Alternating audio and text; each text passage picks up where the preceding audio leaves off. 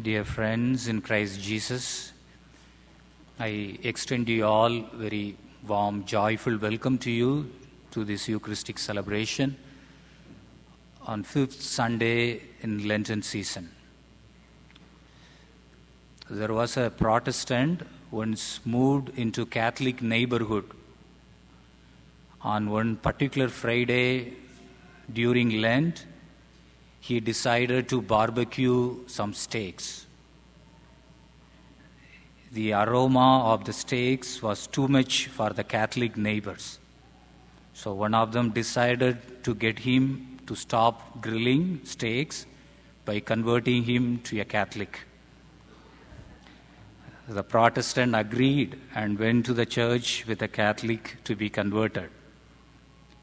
The priest sprinkled holy water on the Protestant and proclaimed, You were born a Protestant, you were raised a Protestant, but now you are a Catholic. And the priest also explained that the Catholics were not allowed to eat meat on Fridays during Lent.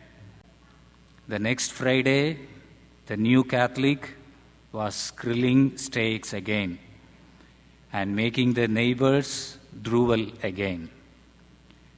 The neighbors looked over the fence and saw the new Catholic pouring ketchup on a steak, proclaiming, You were born a cow, you were raised a cow, but now you are a fish.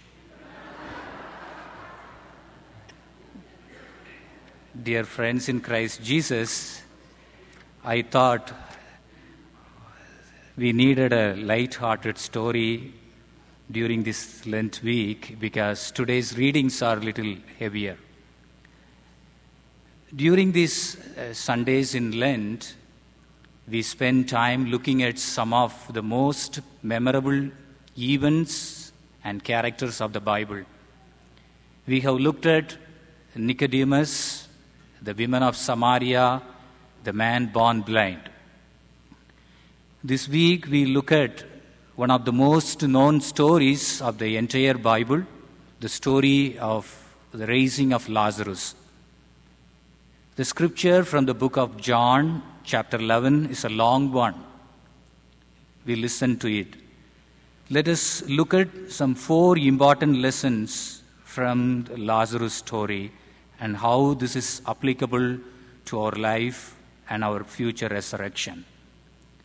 The first lesson is this the delay of deliverance is not the denial of deliverance.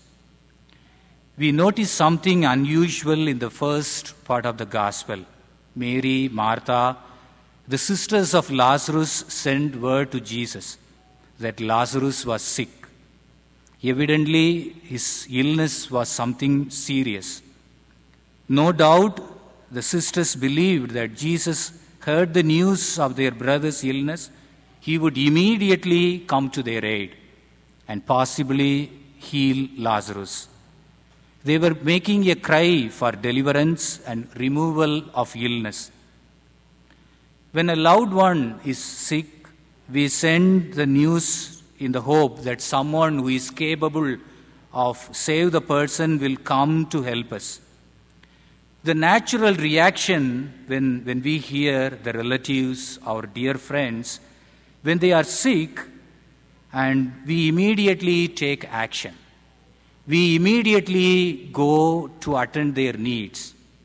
And in the same way, we expect Jesus to come immediately to assist his friends, Mary, Martha, and Lazarus. But Jesus does just the opposite. One of the most amazing verses in the Bible is verse 6, which says when Jesus heard that Lazarus was sick, he spent two days longer in the same place where he was. Imagine that. Jesus deliberately waited for two more days before he went to Bethany, before he went to help Mary, Martha, Lazarus. God always has our best interest at His heart. but he acts according to, according to his own agenda and timetable, not on our own, not ours. Jesus has a purpose in waiting to come to Bethany. In the story, we say, why Jesus delayed his coming. And most of the time in our lives, when Jesus seems to delay his coming to our rescue, we do not know the reason for the delay, but we get impatient and we wonder why God does not do something about our situation. Remember from the story of Lazarus, the delay doesn't mean denial. God decides when to make a move on our behalf. He always shows up at the right time. And the second lesson from Lazarus is this the display of disconsolation is not despair of disconsolation. The shortest verse in the Bible says, Jesus wept. This, is, this may not be the, not only the shortest verse in the Bible, it may be the greatest words in the Bible. Jesus wept. Jesus displays sorrow. I believe Jesus shed real tears and experienced real sorrow. He knows and he understands what each of us are going through. Jesus weep when I weep. He does not stand detached from human experience. He does not stand detached, separated from human feelings. He knows our troubles. He knows our sorrow. He knows the pain of our loss. He knows the pain of our beloved ones. He understands, He cares, and He weeps with us. Jesus knows all about our trouble. He has been where we are.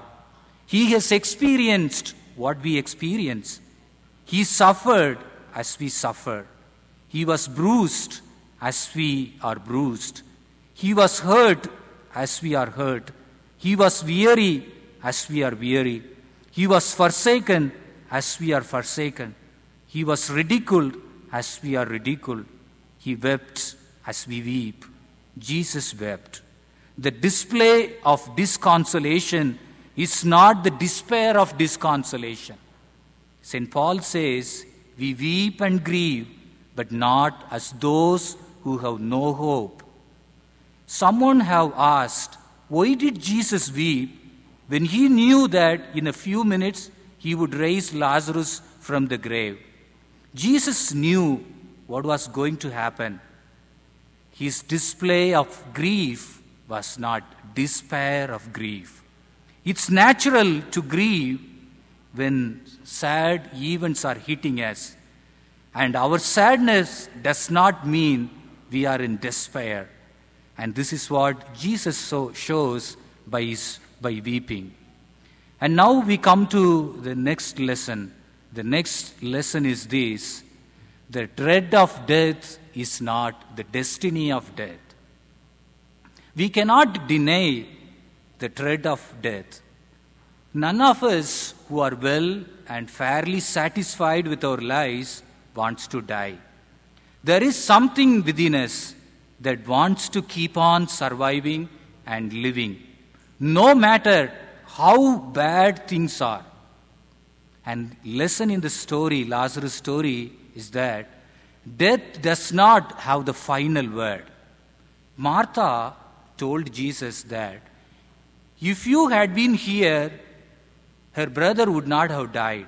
And Jesus said, Your brother will rise again, shall rise again.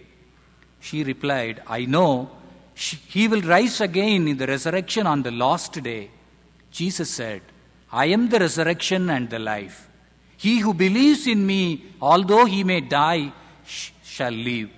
And he who believes in me shall never die. Jesus is the resurrection and life. Do we get the importance of what Jesus is saying here? The dead shall live, and the living shall never die. The destiny of death is defeated. The raising of Lazarus would be a forerunner of our real resurrection. In fact, the, the Lazarus, raising Lazarus was not a real resurrection because Lazarus died the second time and he was raised to mortal life, but he would die again. But the real resurrection came on Easter Sunday morning when Jesus rose from the dead to die no more.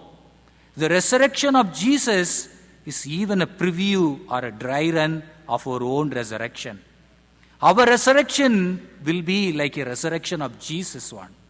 Lazarus was raised to mortal life, which would end again. But we all will be raised just like Jesus resurrected from the dead, which will last forever for eternity. And the story of Lazarus has one more beautiful lesson for us. And the final lesson is this the deadness of your day is not God's desire for your, for your day. There is always promise of resurrection in our individual life. Jesus wants us to come alive right now, here and now. Jesus wants us to experience resurrection here on earth. There are situations in our lives which need reviving and resurrection. We experience death in our lives in so many ways.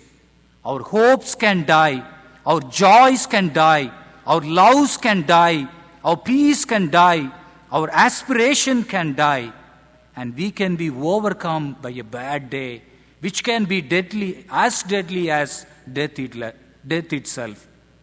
But Jesus is the resurrection for all the death places in our lives.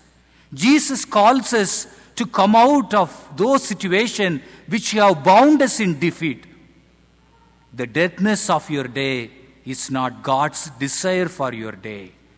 My dear friends, Jesus is the resurrection and life, and those who believe in him will never die. As we come closer to Jesus' passion, a week away from Holy Week, we will hear about Jesus' passion, suffering, crucifixion, death on the cross. We need to remember that Jesus is life and resurrection.